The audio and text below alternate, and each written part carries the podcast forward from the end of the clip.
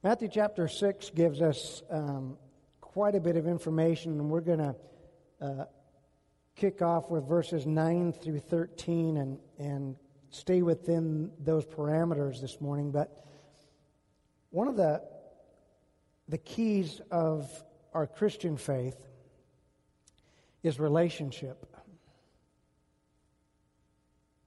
say that again. The most important key in our Christian faith is relationship. To come to church out of duty or some religious necessity does not build relationship. In fact, it can only enhance our fear and our dependency on our own feelings or the world instead of having a rich relationship with an everlasting God.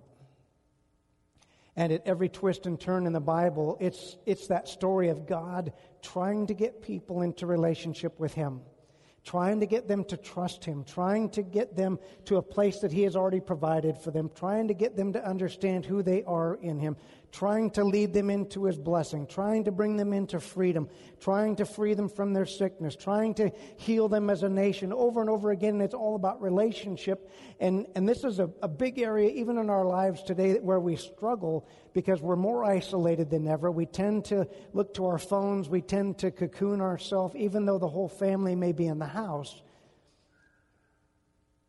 We've all got our phones, we've all got our TVs, we've all got our devices, and though we're all in the house together, nobody's interacting, nobody's talking. In fact, we're texting sitting in the same room. This is the world we live in now. And while it's easy to blame technology, the fault lies with us. Nobody makes us put that thing in our hand. Nobody makes us disconnect from the world. Nobody makes us disconnect from God except for us. And I think that this prayer that we're going to study this morning should help us get a rich connection with God. See, I think that there's two things that connect us uh, pretty intimately with God. The first being prayer, and the second being trouble. when we're in trouble, we tend to run to God. We tend to get to the end of ourselves, and when we're not, we don't think that much about Him unless you've again established a relationship.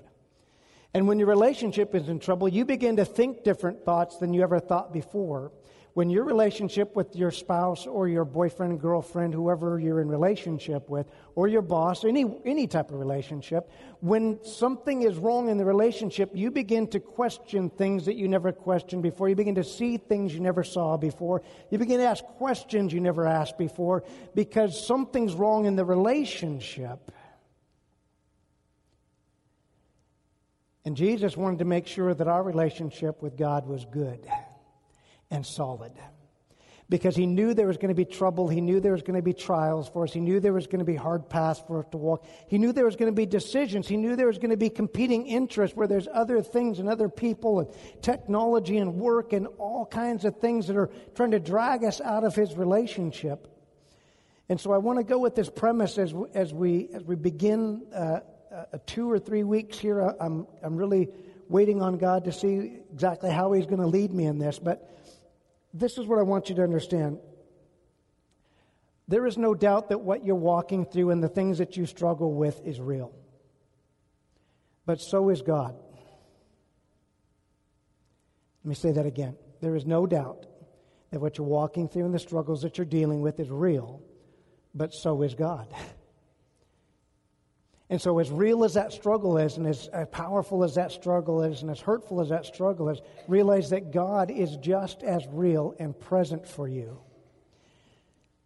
And so, I want to lead off with this thought process that should guide us through the next several weeks, which is this prayer should be our first response, not our last resort. Okay? Prayer should be our first response not our last resort. Because I don't know if you've had these instances. I'm a pretty authentic. Uh, I won't say that I'm always transparent because there's stuff that you don't need to know.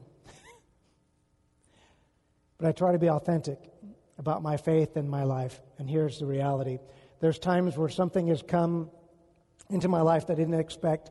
And here's my first thought What am I going to do? Have you ever thought that? You ever asked that? Maybe not even out loud. What am I going to do? What am I going to do? Wouldn't it be amazing if our first thought was, I wonder how God's going to handle this? If that's the rich relationship that we had, that when mess that we can't even fathom, I don't know what to do about this, but our first thought was, I wonder how he's going to deal with this. Wouldn't that be amazing if that was our first thought? I wonder how God's going to deal with this. Right? Now, we think, oh, that can't be possible. But Melissa just shared something that, again, sparked a, I have a, an incredible, sometimes a twisted imagination, but it won't be twisted today, so it's all right. I think about our little grandchildren on this trip. They didn't worry about anything. I wonder what seat we're going to sit in. They didn't think about that at all. I wonder if they're going to have food for us. I wonder if Mimi's going to buy something for us.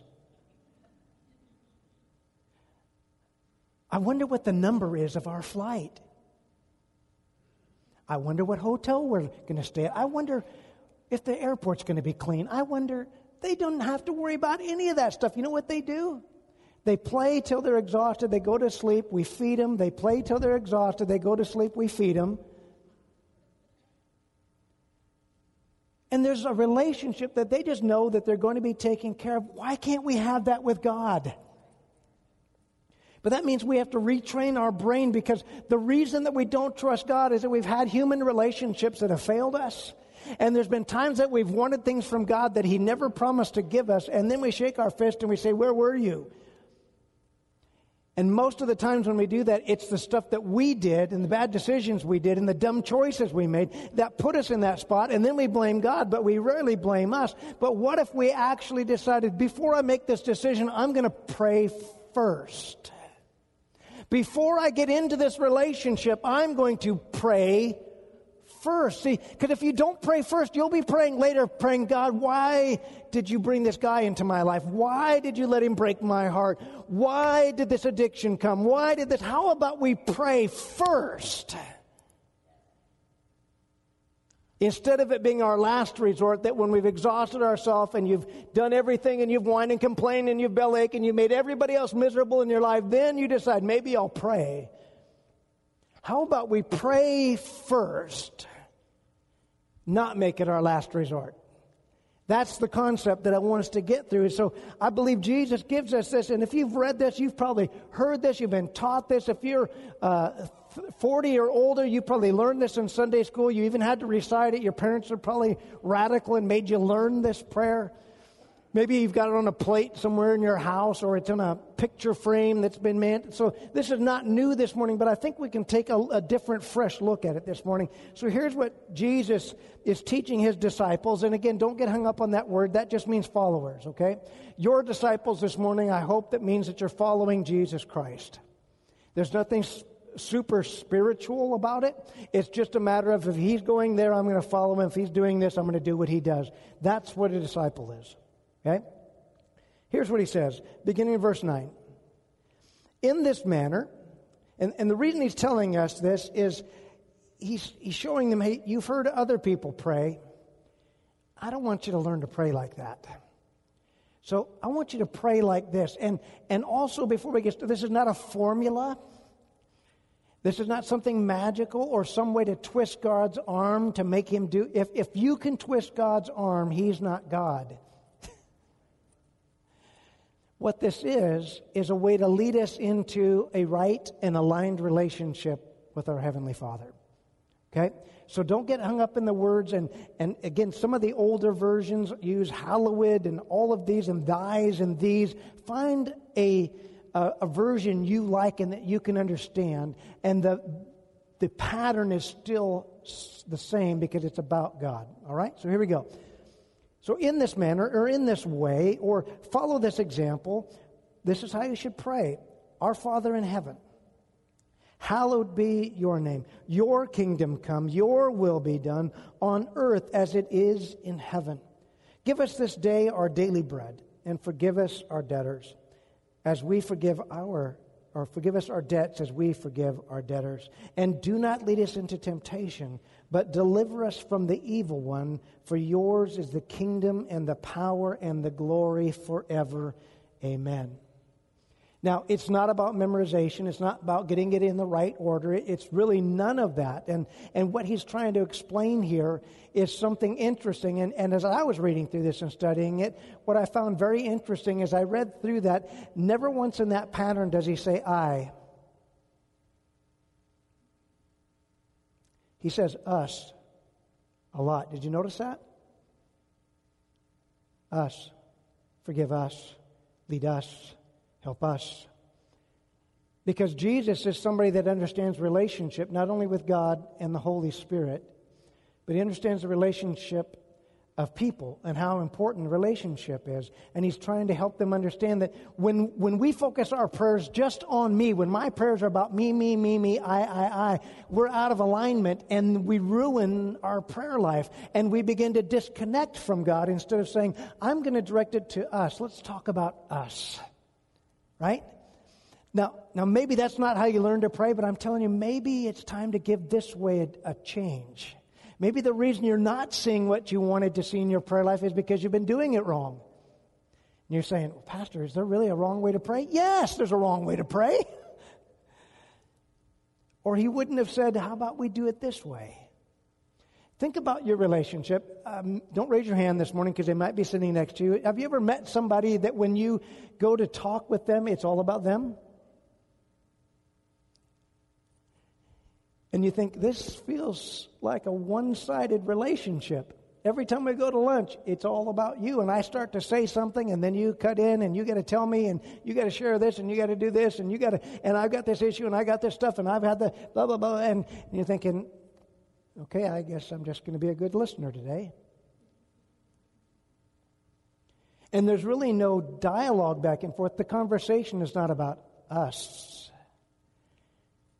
And here Jesus is saying, You want to know how to have a great relationship? You want to know how to have a really great prayer life? Make it about us, not just about you. So here we go. We need to connect with God relationally. Notice this. He says, Our Father in heaven. See, that's a relationship, right? And he uses that word on purpose. He doesn't say our God. It's hard to connect with a God who has always been, always will be. He never can die. He has always been alive. He has never been seen. He has never been felt. He has never been approached unless he's covered himself either in thick clouds and darkness, and even then he scares people with rumblings and peals of lightning, and people back up, they disconnect. That's scary to me, and they back away from God's presence. And then Jesus comes along and he blows their minds and he says, I want you to call him Abba, which is their word for father. And the Pharisees freak out. This is blasphemy. This is all the religious people. You can't say he's your father. You're just a man. And yet, God Himself in flesh, Jesus, says, You know what I want you to do? I want you to understand there's a rich connection. That God wants a relationship with you, not to just think of some distant God someplace, but a father. A father who knows you, a father who cares for you, a father who is prepared for you, a father who protects you. And so he says, Our Father in heaven. We need to have a relational connection. Romans 8:15 tells us, look at, you have not received a spirit of fear that makes you fearful slaves. Instead, you received God's spirit when he did what? Look at this. He adopted you.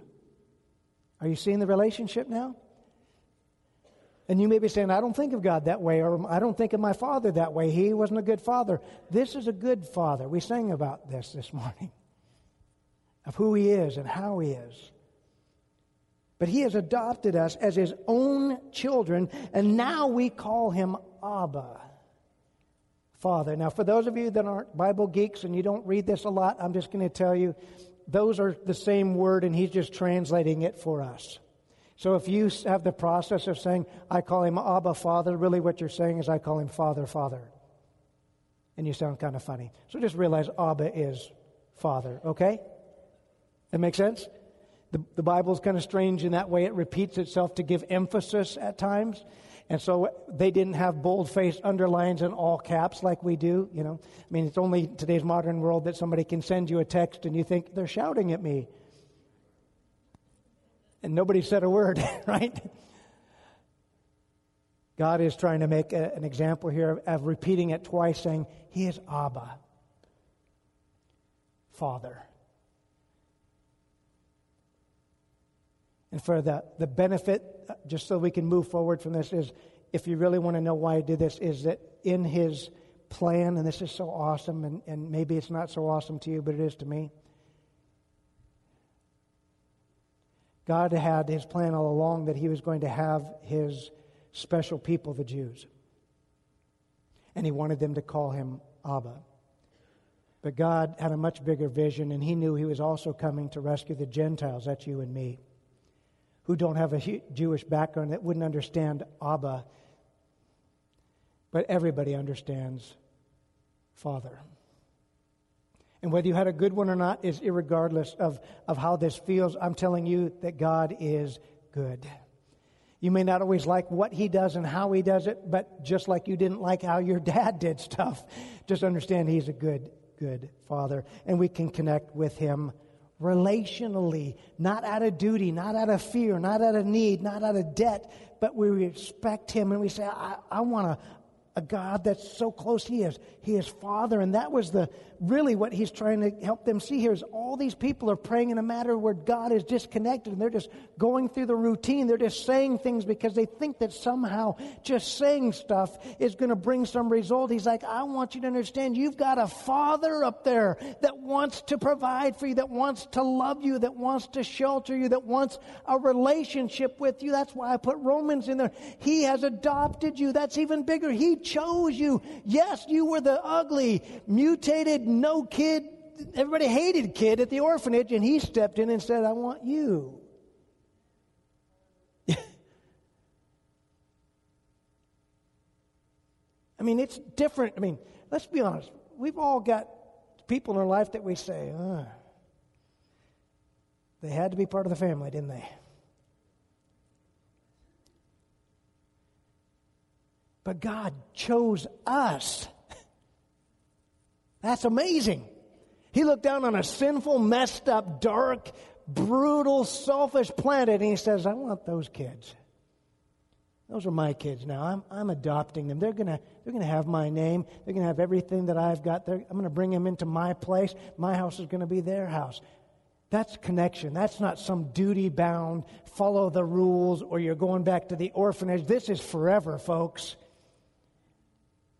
When he says he's never going to leave us, he's never going to reject us, that's forever. There's no going back to the orphanage for us. I am a child of God, like I said earlier this morning. But that's relationship. And if you don't have a relationship with him this morning, today's a great day to start that, okay? And maybe it's just through this simple prayer of you saying, God, I really need a father. I never, never really had a good father. I never saw what that role model was like, but I, I'd like one. Then he moves on and he says, Now that you've connected with him, now, now let's worship his name.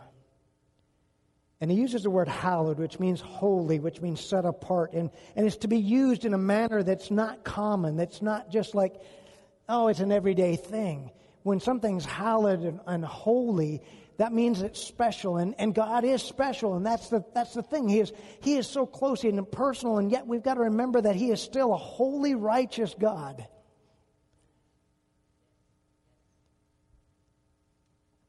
And I know that's hard for us today where everybody's the same and we're working so hard to make everybody the same, but God wanted diversity. That's why He made us so different.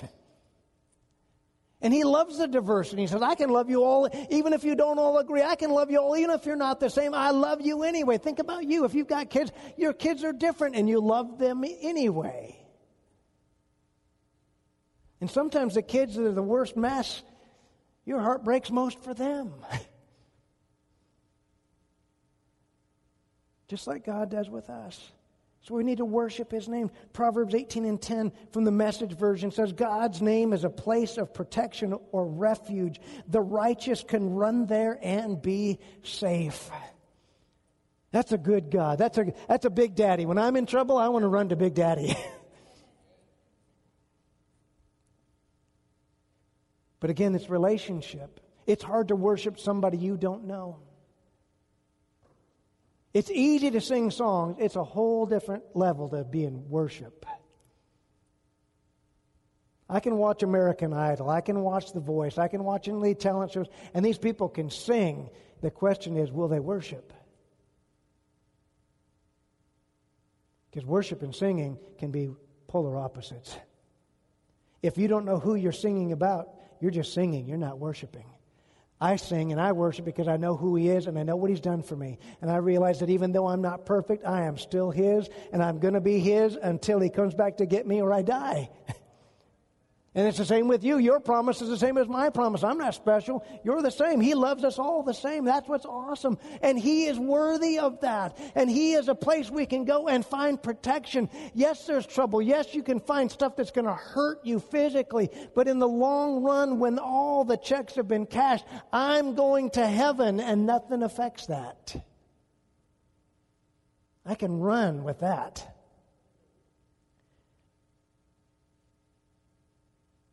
So, first we connect with him rationally, then we worship his name. Now, think about who's teaching this. This, this should blow you away.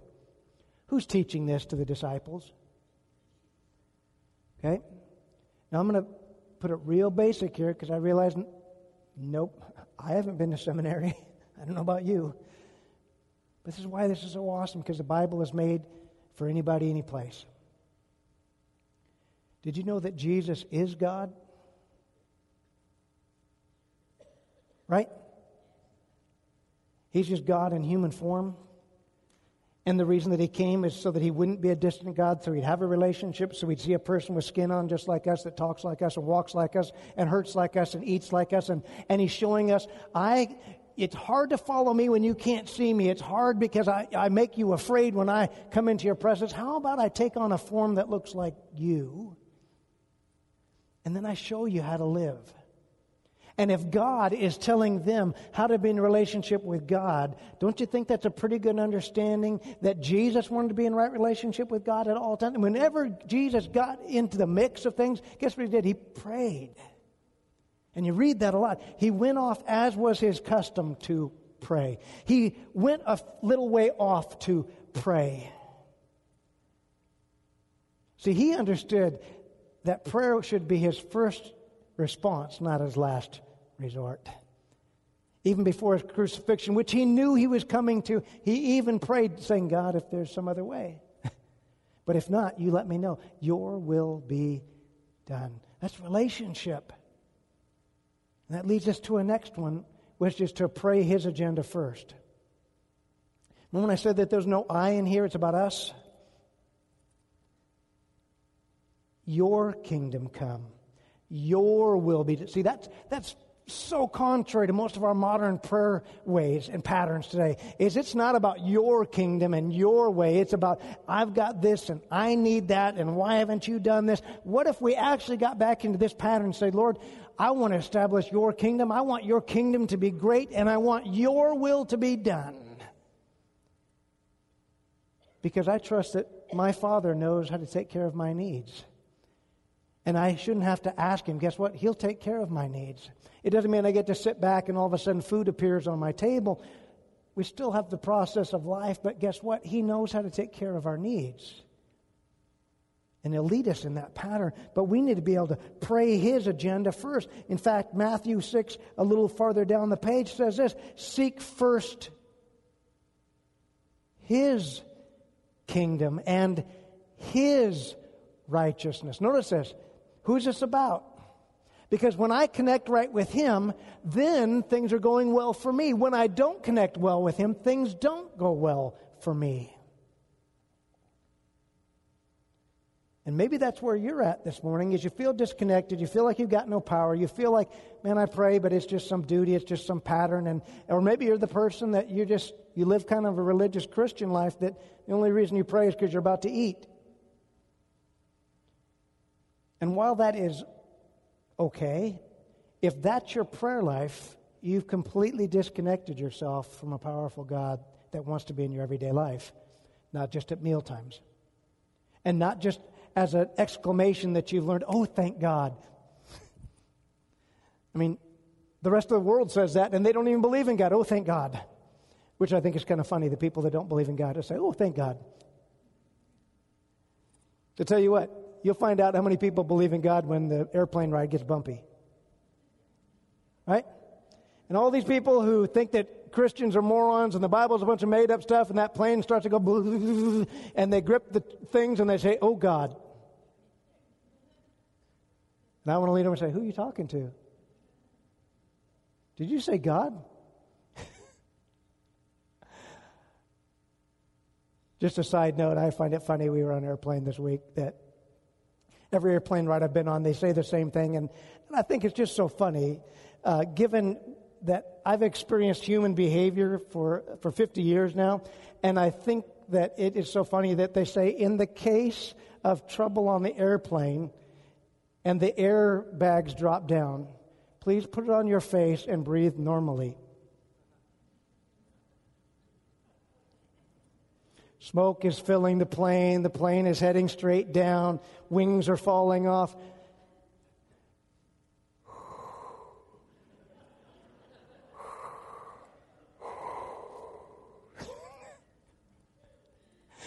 Because nobody's going,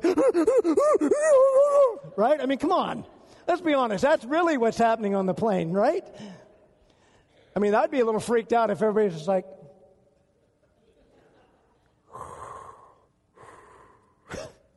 That would be surreal.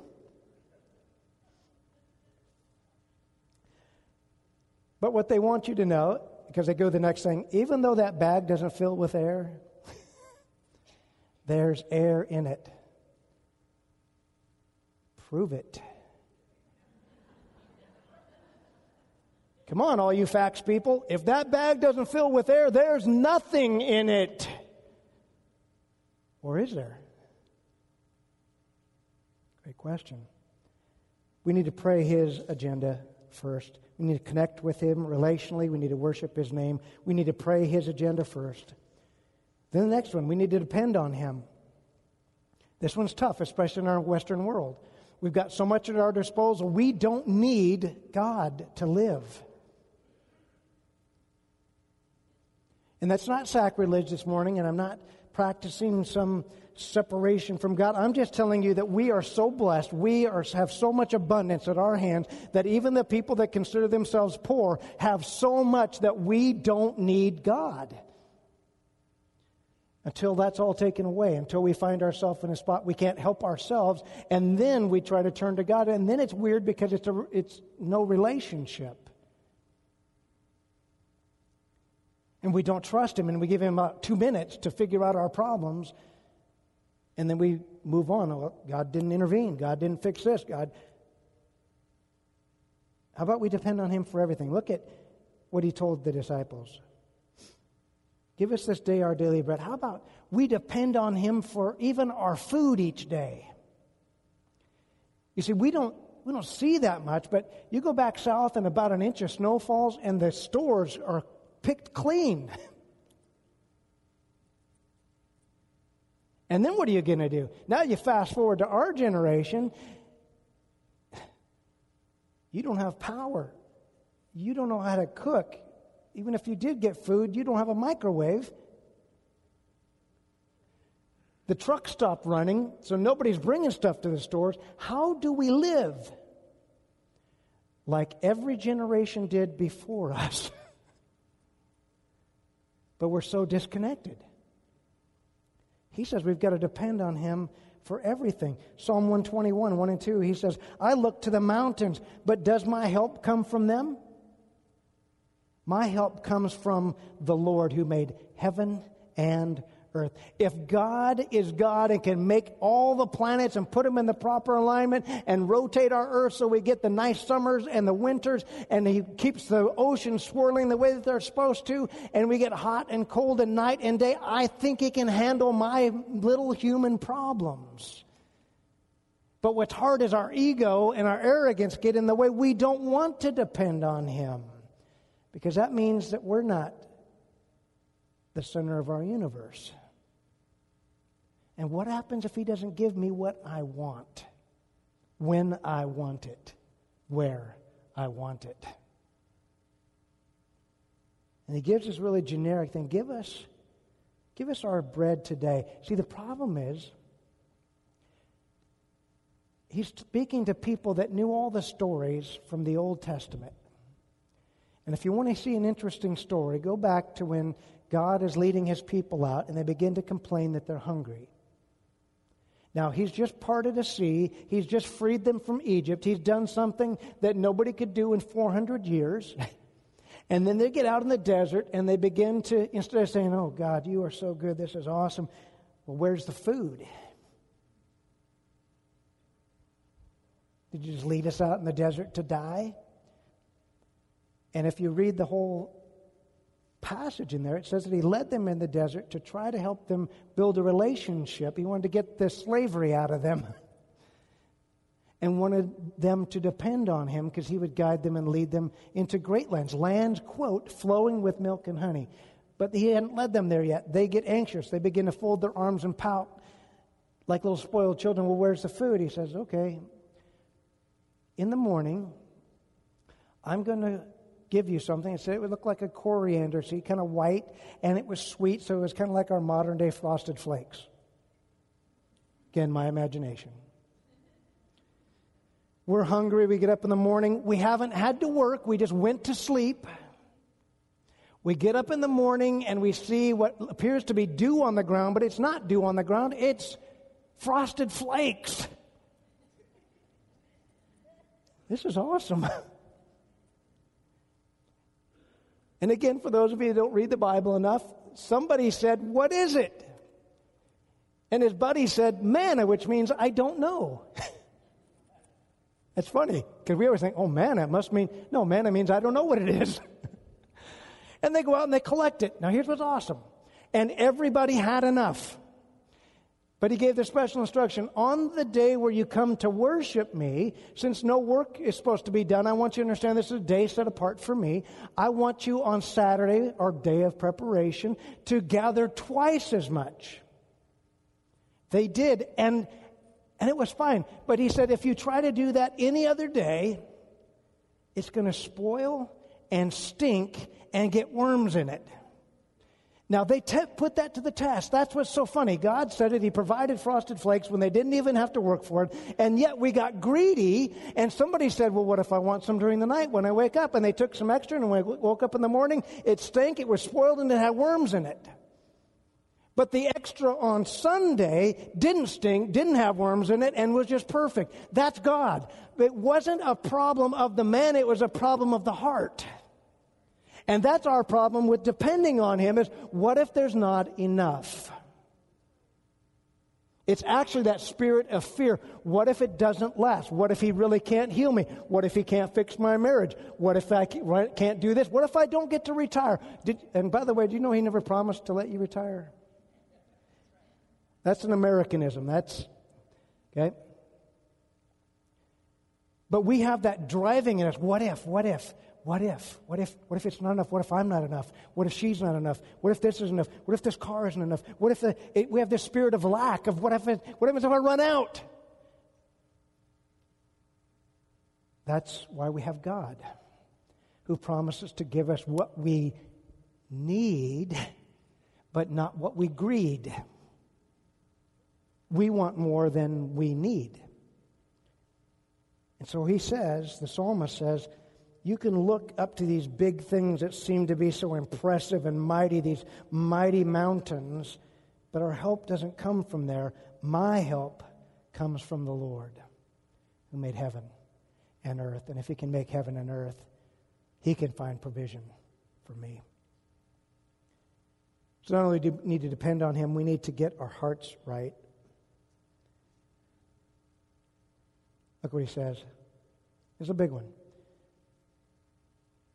And this is what I would call a hinge statement, right? Hinge is what connects two things and still allows for, for movement. Forgive us our debts, right? I want you to forgive me, Lord, as I forgive others. That's pretty interesting, isn't it? And that's, that's powerful, but can also be a little scary. Who have you not forgiven? Maybe that's what's hindering your prayer life. Maybe that's what's hindering your relationship. Maybe that's the disconnect is he says, we're going to be forgiven as we forgive. You can't forgive? Maybe he won't forgive. Maybe that's the problem with your heart. Maybe that's what's going on. Maybe that's the sticking point. You've got to get past that and just say, forgive us. We've been in debt to you. We've all messed up. We've all failed. We've all done stuff we wish we didn't do, and we've done stuff that we did do, and then we realize that was a stupid thing to do. But he said, I want you to learn this to forgive other people just like we forgive our debt to people. And it's not just a money debt, but the debt of all things of our life. First John says this if, that's an important word, if we confess our sins, then he is faithful. What if we don't confess our sins?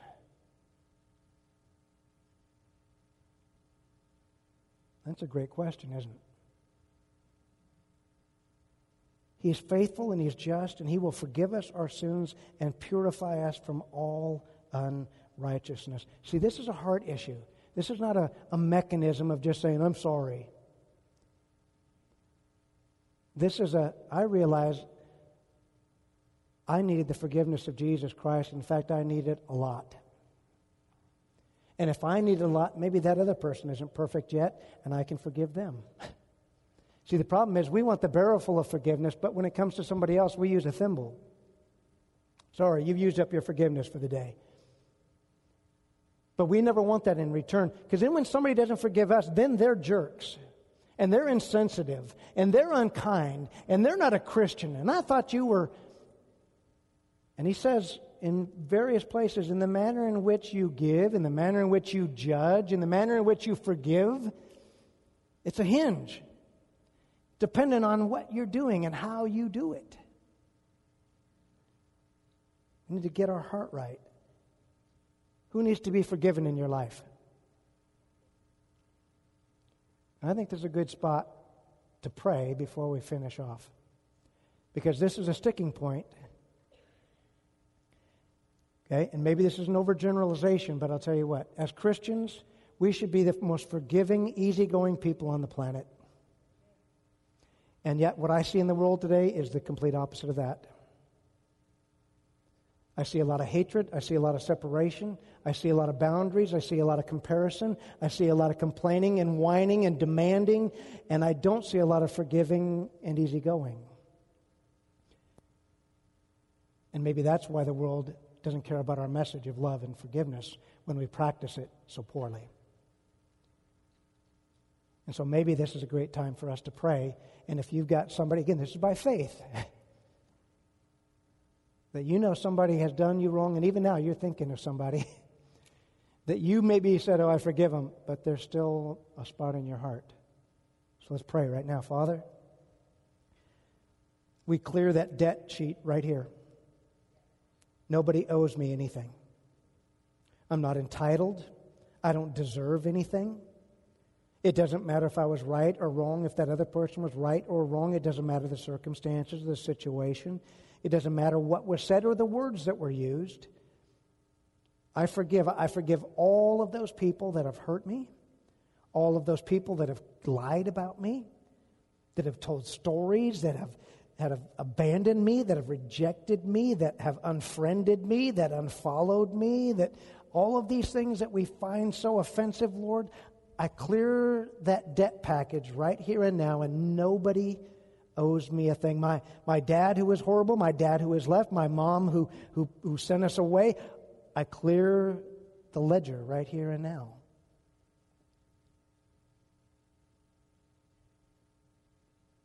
And I ask that you'd forgive them, Lord, because I want to be forgiven and I want to walk in forgiveness. I'm not perfect, and neither are they. So clear the balance sheet this morning so that my heart can be right with you, God. Forgive our debts as we forgive our debtors, Lord. Amen. You see, this is so much different when we break down these into components than just praying, Our Father who art in heaven. I mean, you can do that almost without thinking and without any relational context. That's why this is so important. Not only do we have to depend on Him and get our heart right, but then He leads us that once your heart is right, now we can start fighting the right fights. Here's what He says Lead us not into temptation, but deliver us from the evil one. Notice He said that there was going to be temptation, and He pointed to the fact that there is an evil one. Right? We're living in a world today that people don't even believe that that's true. We're just who we are, and that's just the way that I am, and that's how I'm wired, and there's not really a devil. That's just a, a myth of modern uh, theology. I'm telling you that Jesus said there was a devil, and if Jesus said there was a devil, there's a devil. If he said there's temptation, there's temptation. And he also says that God isn't the God of temptation. He's not going to lead you into temptation. The problem is you're going to lead you into temptation, and I'm going to lead me into temptation. James talks about this. He said, We're led away by our own lust. We're led away by those things. We're the one leading us there. But if we remember that we've got God, remember us, right? I'm going to tell on my wife for a minute because she is a wonderful Mimi, and we use the word Mimi for, for grandma. The hardest job she ever has is to discipline grandchildren.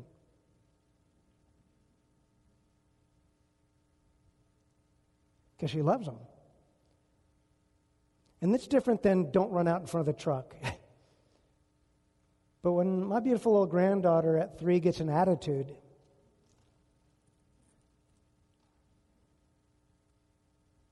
Mimi doesn't want to spank her. Mimi doesn't want to give her time out. Mimi doesn't want to do anything until she gets upset, then she just wants to strangle her. She'd never say that. That's why she hits me. Um,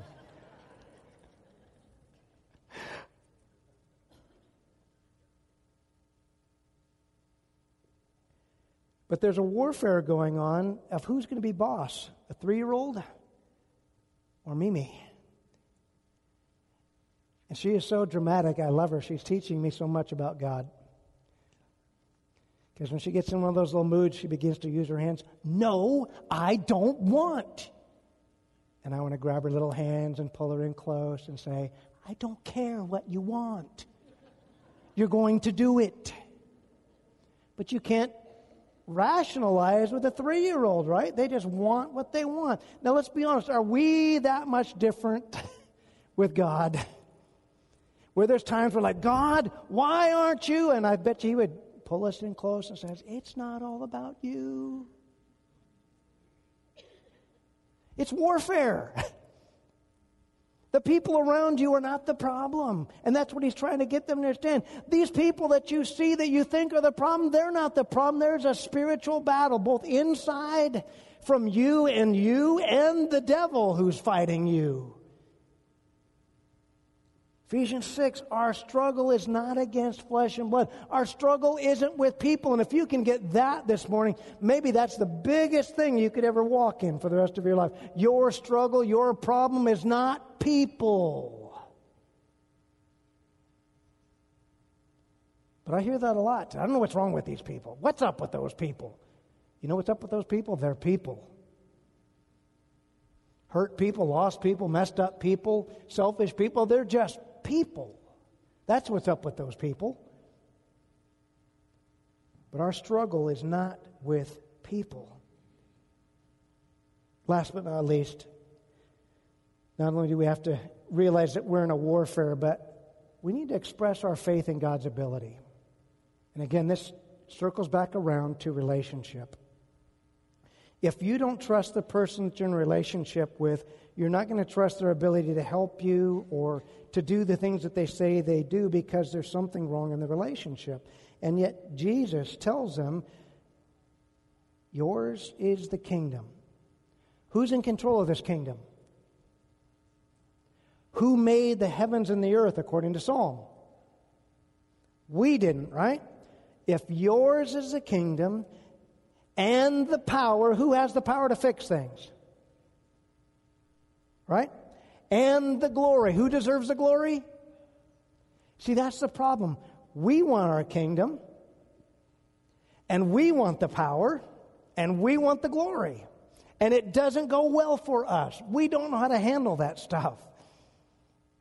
But if we can put it back in His hands and trust, it's your kingdom. It's by your power and it's for your glory. My life is for your glory. If you can use me to establish some power and establish your kingdom, then let it be so, God, instead of I've got to have mine and I've got to make me and I've got to keep my kingdom. And I've even seen this in the church. People can't get past their own little kingdom. This is my ministry and this is my thing and this is, it's all God's kingdom. This is not my church. You are not my people. You are God's people, and this is God's church regardless of who we pay taxes to or what land or whoever owns all that, you are the church. And we belong to God, the creator of heaven and earth. Jeremiah says this in 32. He says, Oh, sovereign Lord. Now think about that word for just a minute. You know what sovereign means? Stands alone. Ultimate power. That's what sovereign means. He is the sovereign Lord. He doesn't need you and He doesn't need me. He has been and always will be. You have made the heavens and the earth by your great. Did you notice that? That He didn't ask us how to make the earth? He didn't ask us how to take care of it. In fact, He made it all and He says, Why don't you go and manage this for me? And I'll show you how to live, and I'll show you how to take care of it. But the problem is, since Garden of Eden, there's been a wrestling match of who belongs to who and what belongs to who. And maybe that's where your disconnect is this morning, too. You've forgotten that you're His, not the other way around. Right? Whose kingdom are you establishing? Whose future are you establishing? Whose glory are you trying to put out there? Yours or His?